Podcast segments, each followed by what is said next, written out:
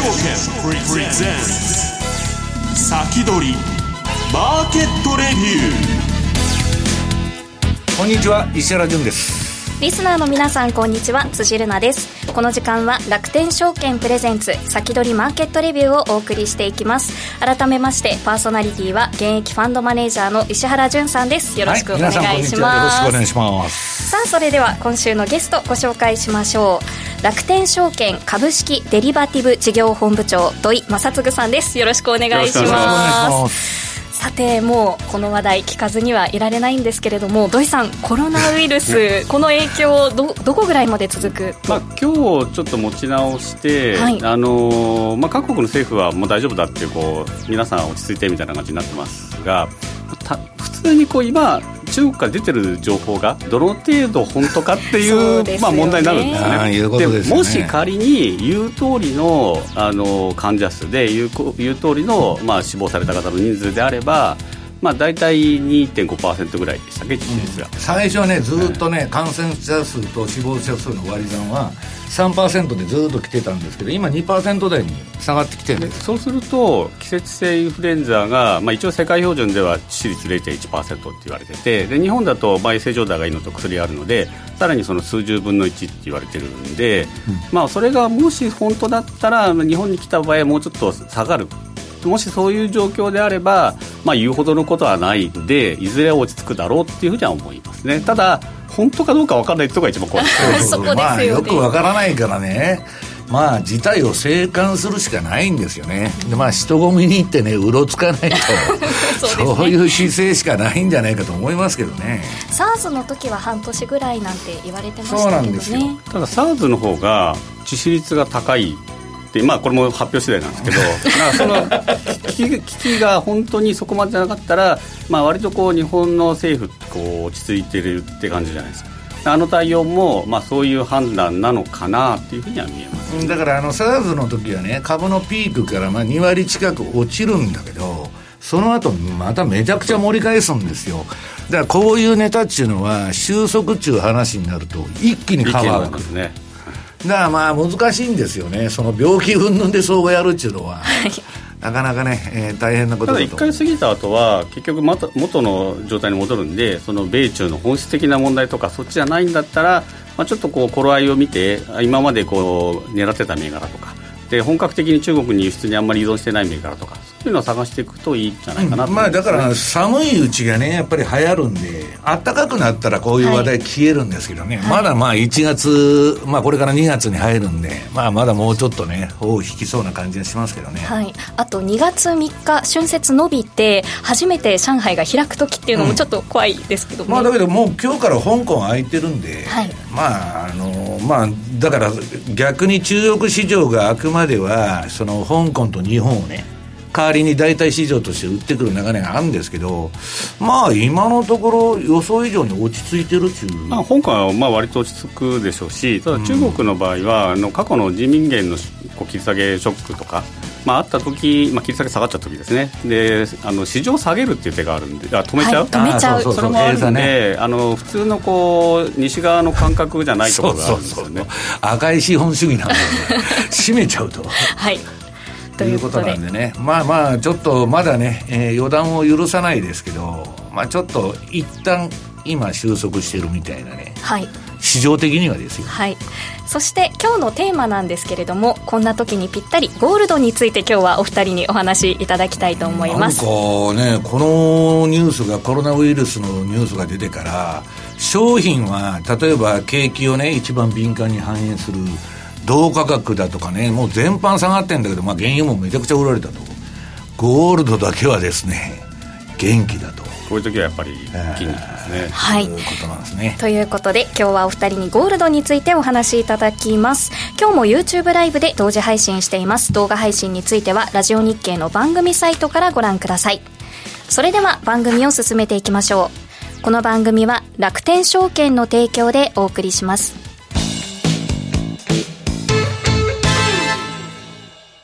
いつでもどこでも株取引。高機能で使いやすいスマートフォンアプリ iSpeed。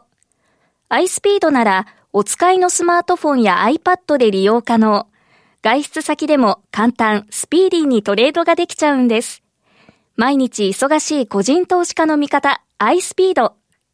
価格をワンクリックするだけで注文ができるエクスプレス注文。重要ニュースや銘柄が売買したい株価になったことを知らせる株アラート機能など、実際に使える機能が充実しています。詳しくは iSpeed で検索。楽天証券の各取扱商品等に投資いただく際は、所定の手数料や諸経費等をご負担いただく場合があります。また、各取扱商品等は価格の変動等によって損失が生じる恐れがあります。投資にかかる手数料等及びリスクについては、楽天証券ウェブサイトの投資にかかる手数料等及びリスクページや、契約締結前交付書面等をよくお読みになり、内容について十分にご理解ください。金融商品取引業者、関東財務局長、金賞第195号、楽天証券株式会社。ウィークリーマーケットレビュー。それではここからは土井さんに金についてたっぷりとお話しいただきたいと思います。よろしくお願いします。あのこういうことがあったりとか、まあ、戦争があったりすると、金が上がったとかって大騒ぎするじゃないですか、でもやっぱ金は、もうちょっと長いスパンで見た方がよくて、で付属の資料の一番最初に金価格と日経平均の推移っていうのをつけたんですけど、これ前、はい、あの夏に、去年の夏をお,、うん、お話したところをちょっとアップデートしたものなんですが、まあ、金が買われてるのが、やっぱここのところ、その本質的な理由で買われてて、まあ、一つには、えー、2011年までは中国が発展してガーッと買われたと。これはもう本当にファンダメンタルズ変わってきた上がり方なんですね、うん、でその後は金のドル価格自体は下がってたんだけど、今度円が安くなっちゃったんで、円建ての金価格が変わらなかったっていうのが一時期ずっと続いてて、で、えーと、18年ぐらいから、えー、変わってきたのが、まあ、特にあのアメリカが中国を敵視し始めてから本質的に変わってきたんですけど、うん、まあ、アメリカと中国、ロシア、まあ、レッドチームって言われてるんですね、でここが、えー、準備、まあ、準備金の代わりに、外貨準備の代わりに米ドルじゃなくて、やっぱ金だねと言って買ってきて、本質的に上がっていると、でこういうことがあって、長いタームでずっと上がってきてはいるんですね。でこの後もまあ、米中、まあ、米中ロですね、ここが仲良くなるかというと、覇権争いのでまずならないと。でこの後今後あのインドが入ってくるともう一回中国が上げた時みたいなのが来るんじゃないかと。まあいうのはちょっと期待できます、ね、あれ今土井さんあのマイナス金利やってるから欧州も何もね欧州のあのトレーダーに聞いたら金持ちはねみんな現金とまあスイスフランねあとはゴールドにシフトしてると、ね、まあ、インフレヘッジというか、日本の場合、またヨーロッパとかアメリカよりも通貨が下がるリスクってやっぱ人口が減ってるんで高いじゃないですか、はい、そうなるとあの金にしとくっていう安心感もあると思うんです。で、今日は金金金いいねって言った時にじゃあ何買うのっていうとみんなこう皆さん何でも同じっていうふうに思うじゃないですかでもいろんなやり方があって、金地金があって、金の ETF があって、金の関連株があって、金の先物がある、うん、まあ、それぞれこう近、まあ、違う特徴があって、で中で注意しなきゃいけないのは、見えないコストかかってるやつ結構あるんですよね。税金とか税金も、まあ、税金が一番多くて、手数料と、あとその、トラッキングエラーっていうか、連動してないようなやつが結構あるんですね、金価格と連動してないと。でまあ、金の積み立てっていうのがなんでいいかっていうと、まあ、金っていうのはコツコツ長期に分散して買うと、ゆっくりこう波動を描いて上がってきてるので、こういうものっていうのはドルコスト平均法が一番いいんですね。あの日本株みたいにこう長いこと下がっていく のは最悪なんですけど、こう上がっていくのはいいと。で、こういう時にドルコスト平均法をやるんだったら、まあ、6ページにちょっと手前味噌で付けさせていただいたんですが、まあ、楽天証券ですと、1000円から変えて、うん、えー、各社、まあ、競合さんと比べても1.5%の手数料で一番安いと、まあ、こういうところをうまく使っていただくと、金に手軽に投資できると。じゃあこの金はいいねと思って、この金と比べるのは何かというと、ETF とか先物とかになるんですが、えー、7ページ、これあの、日本の上場している金の ETF の価格って、あまり皆さん、実はじっくり見たことないと思うんですけど、これ2017年の1月からパフォーマンスをトラックしてました。この、うん、えっ、ー、と、金色のとこが、まあ、金なんですが、えー、2年間でですね結構差がつくんですよね、えー、普通の ETF でも5%ぐらいだから、まあ、1年間あたり2%から2.5%ぐらいなんかコストかかってる感じ。でちょっと悪いやつになると7%ぐらい引っ込んじゃうんで、うん、あの見た目のその信託報酬よりも連動してないコストの方が高いっていう、ね、まあ、トラッキングエラーが出てると。そうなんです、だからこの普通に0.4%取られてるっていうような、まあ、信託報酬で考えるよりも意外とかかってると。だから金のこの ETF を使うときには銘柄ちょっと注意ですと。何がいいのっていうと実は一番いいのは、アメリカに上場している金の、えー、ゴールドスパイザーミニっていうのがあって、これが一番、はいはいはい、人気ですよね。何がいいかっていうと、トラッキングエラーが少ないっていうことに加えて、信託報酬が普通大体0.4とか0.5かかるんですが、これだけ0.18なんですよ。で加えて、楽天証券だと、買い付け手数料無料っていう、ね、片道無料片道無料なんです。だからもう、これだったらあの非常に使いやすくて、で、ETF 何がいいかっていうと、あの税金が株と一緒なんで、特にお金持ちがいいんですよ。で純金積み立てだとあの総合課税なのでお金持ちだと55%損ですよね、でそれもまあコツコツ小刻みに売ればいいんですけどうん千万とかうん百万持ってる人だとばれちゃうんですね。だそういうことを考えるとでっかいロットの人は、えー、ゴールドミニが一番。でコツコツ積み立てるんだったら金の積み立てが一番いいんですが。でじゃあ他によく混同されがちな金関連株って日本でいうとまあ、住友金属鉱山、いわゆる別ですよね、もう日本でいう別紙っていうのが分かるのが結構古い株屋さんなんですけど、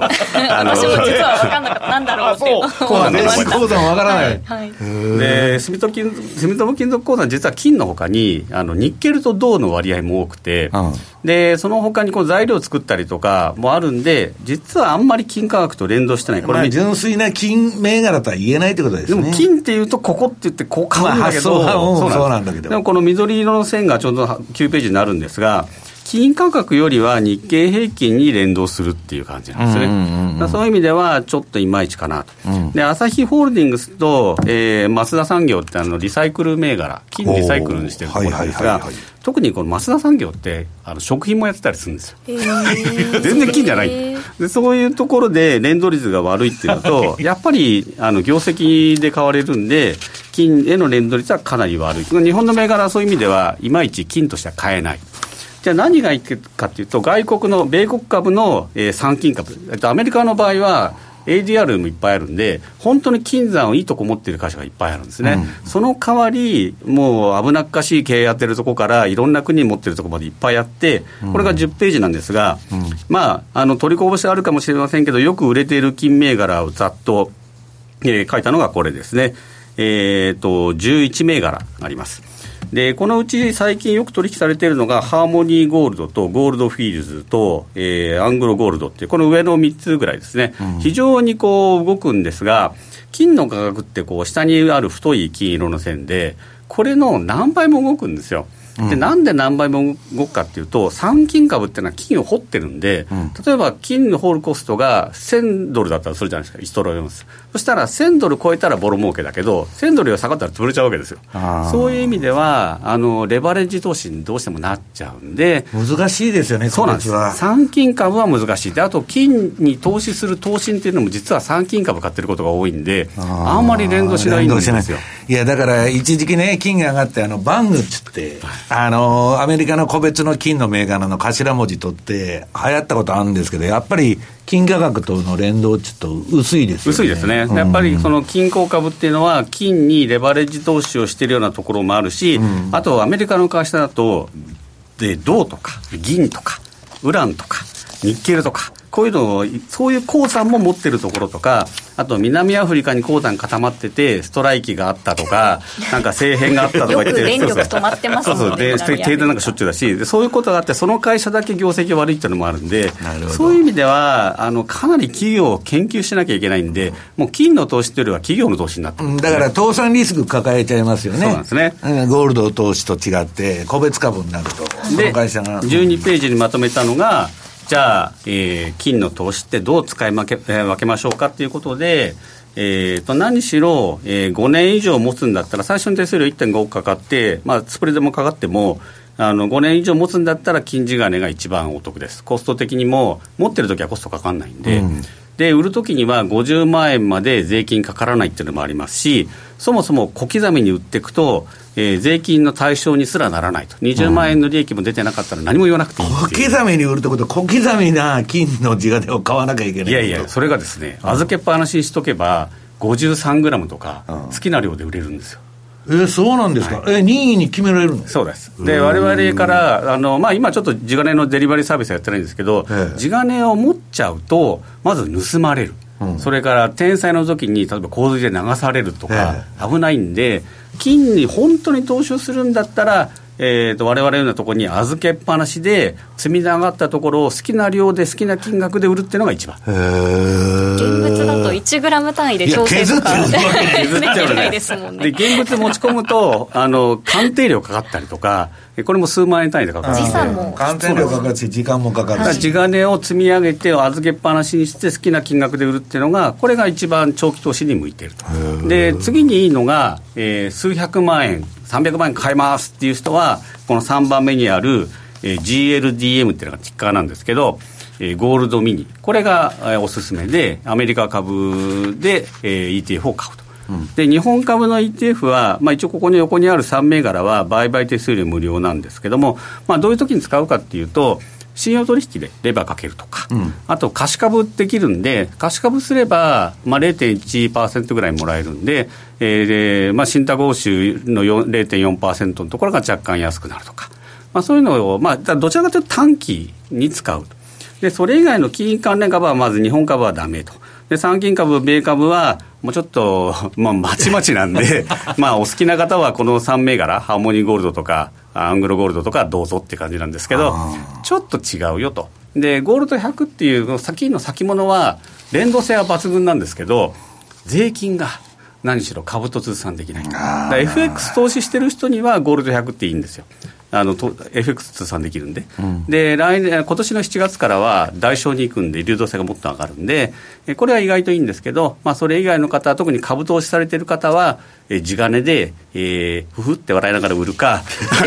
あとはがっつりやるんだったら、えー、金のゴールドミニがいいななんていうふうに思いますね、はい、なるほど。一口にゴールドといっても、これだけの違いがあるということで、その小刻みに売れるっていうのはいいよね、はい、これはね、意外といいんですよ、であと、本当にあの参金株、勘違いして買われる方がすごい多くて。これはやっぱちょっと違うんだよっていうのと、まあ、あと金の ETF もちゃんと見た方がいいよっていうのはポイントとしてありますね。はい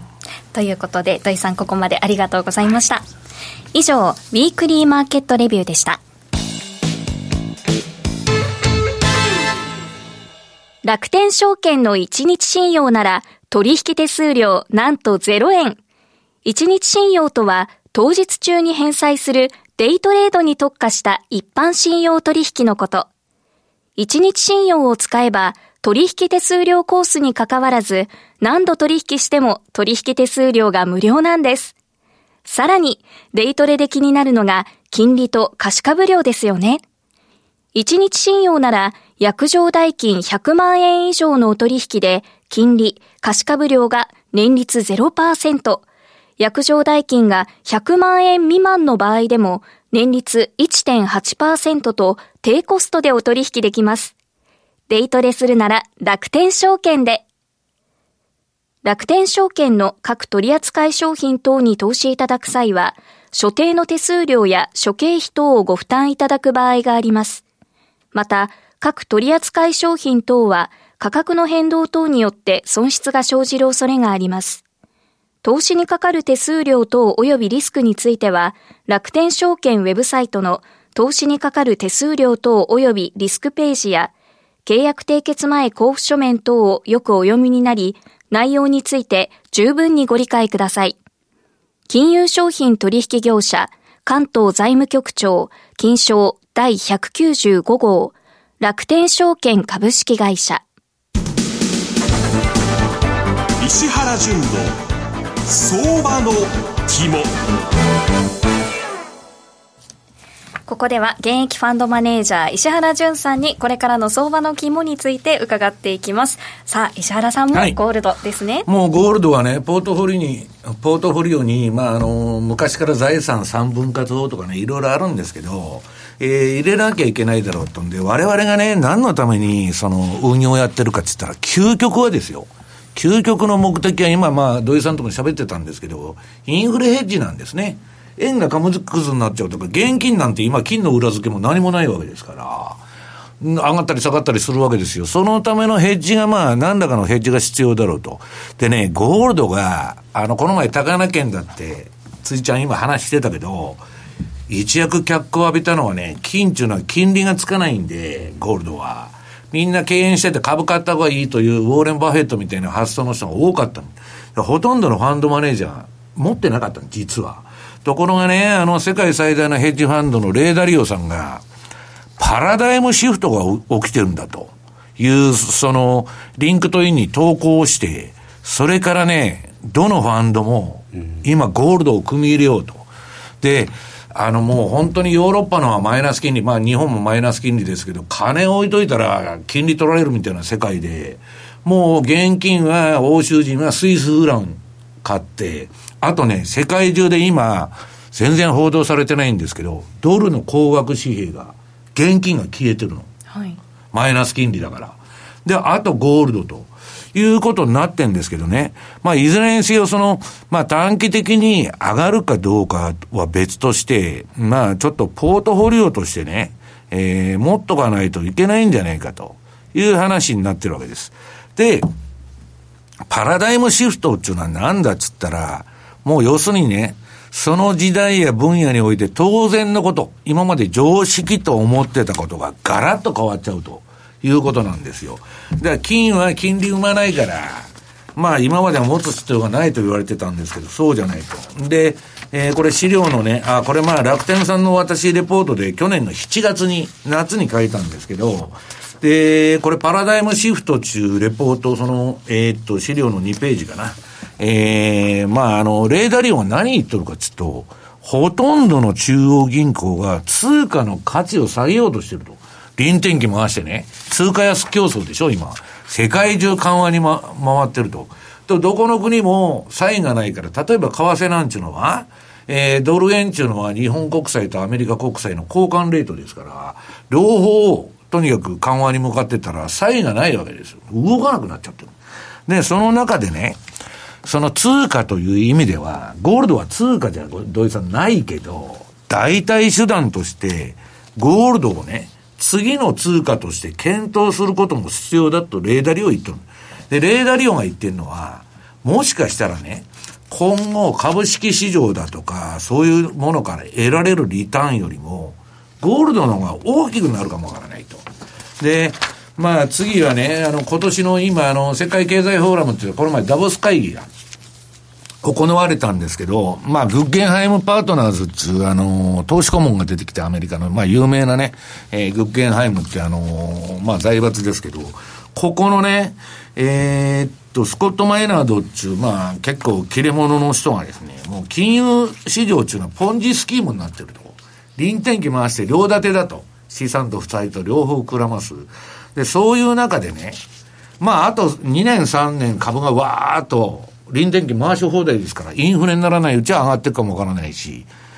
か、だ、かといって、いつ終わるかもわかんないと。何、何がきっかけになるかわかんないけど。だから金を持っとけという話になるんですよね。だからまあ、結局ね、もうこれだけジャブジャブで、まあ世界中現金がですね、もう中央銀行バブルで、現金の価値が落ちてるわけですよ。通貨安く要素の中で。で、当然金がそこで輝きを増してくるっていうのはね、まあ当然なことじゃないかと。で、ちなみに参考までに見てもらいますと、今、このコロナウイルス、これが流行ってから、商品市場めった打ちなんですよ。はい。世界景気悪くなると、みんな出歩かないし、あの、アップルだって昨日ね、あの CEO が、中国で工場も持ってるし、その iPhone が売れないんじゃないかっつって言っとるぐらいですから、で、その中でまあ生産活動とかそんなのが下がって、原油がちょっと下がる、下がってるんですよ。で、これ資料のね、5ページの原油の冷やし見てもらいますと、売りトレンド相場になってる。はい。ドカーンと落ちて、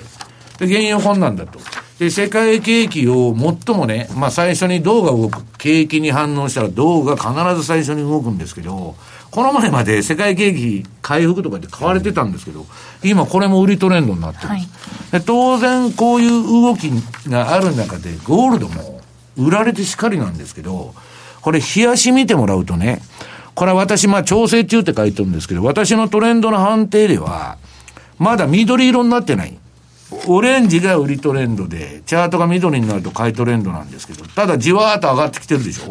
で、冷やしは調整しとるんですけど、実はですね、ゴールドの先物の週足見てもらうと、今もう買いトレンドが点灯してるわけです。で、月足をさらに見てもらうとね、9ページ。これはずっともう買いのままなんですよ。だから、今の、その、もう、えー、金融政策のホテルカリフォルニア化っつってね、量的緩和から、もう出口はないんですよ。足抜けできない。もう絶対やめないですから。で、またちょっと株が下がったら、また臨転機回すぞと、また緩和すると、また利下げだ、またマイナス金利だと。そういう世の中ですから、何らかの実物資産をポートフォリオの中に、何パーセントかやっぱり入れとくべきだろうと。10%とか15%あるとかなりこういう相場でも安心ですよね。そういうことですよね。だからまあ土井さん言われる通り、まあレーダー利用とかもそういう比率で言っててね。だからまあ、もうチェックアウトできないね、ホテルカリフォルニア状況の中で、やっぱり実物資産っていうのは、えー、時間が経てば経つほど輝きを増してくるということになると思うんですよね。で、例えばね、株とかが売られたらゴールドも一緒に売られるかもわからないけど、それはね、対象としては土井さんが言われてるドルコスト平均法。これでいって、もう長期に持つっていうスタンスでいいんじゃないかと。で、私ね、ゴールド相場っていうのは、なんだかんだヘッジだなんだかんだ言って上がらないじゃないかっていういう人もいて、次のね、これ月足見てもらいますと、10ページ。長いこと揉み合い続けとったんですよ。で、下ね、抵抗線も切り上がって、上値も切り下がってたんだけど、去年、それを上に三角持ち合いを上抜けたんですね。持ち合いを上抜けて、そこから綺麗に上がってきてるわけですよ。だから、まあ、チューダーなんかはね、1700ぐらいはまあ、最低来るだろうって、まあ、これ抜けた時に言っとったわけですけど、まあ今ね、2000ドルという声が結構出てきてるということなんです。で、これが順張りで言うとね、今これまあ、あの、灰色の L っていうのが点灯して買いトレンドになってるんですけど、えー、と、ゴールドのこの先物の冷やし見てもらいますと、はい、個人投資家はこっちの方がいい。押したら買う。で、これはね、単なる、えー、っと、ゴールド先物の冷やしで、ストキャスティクスの533というパラメーターの買いシグナルが出たら、この買うという緑の矢印出てますよね、倍倍倍はい、これが非常にね、相場の底を捉えてくれてて、まあ、ぜひね、参考に、えー、していただきたいなと、私は思ってるんですけどね。はい。石原さんどうもありがとうございました、はい、続きまだありますのでこのまま延長配信で皆さんお楽しみください、はい、そして土井さんあのゴールドは、えー、その人に合わせたポートフォリオを作るようになる作るようになるトレンドがあるというお話もあったんですが、ここのあたりも延長戦で、深掘りしてもらいましょう。はい。ではここまで、えー、石原さんそして土井さんどうもありがとうございました。ありがとうございました。この番組は楽天証券の提供でお送りしました。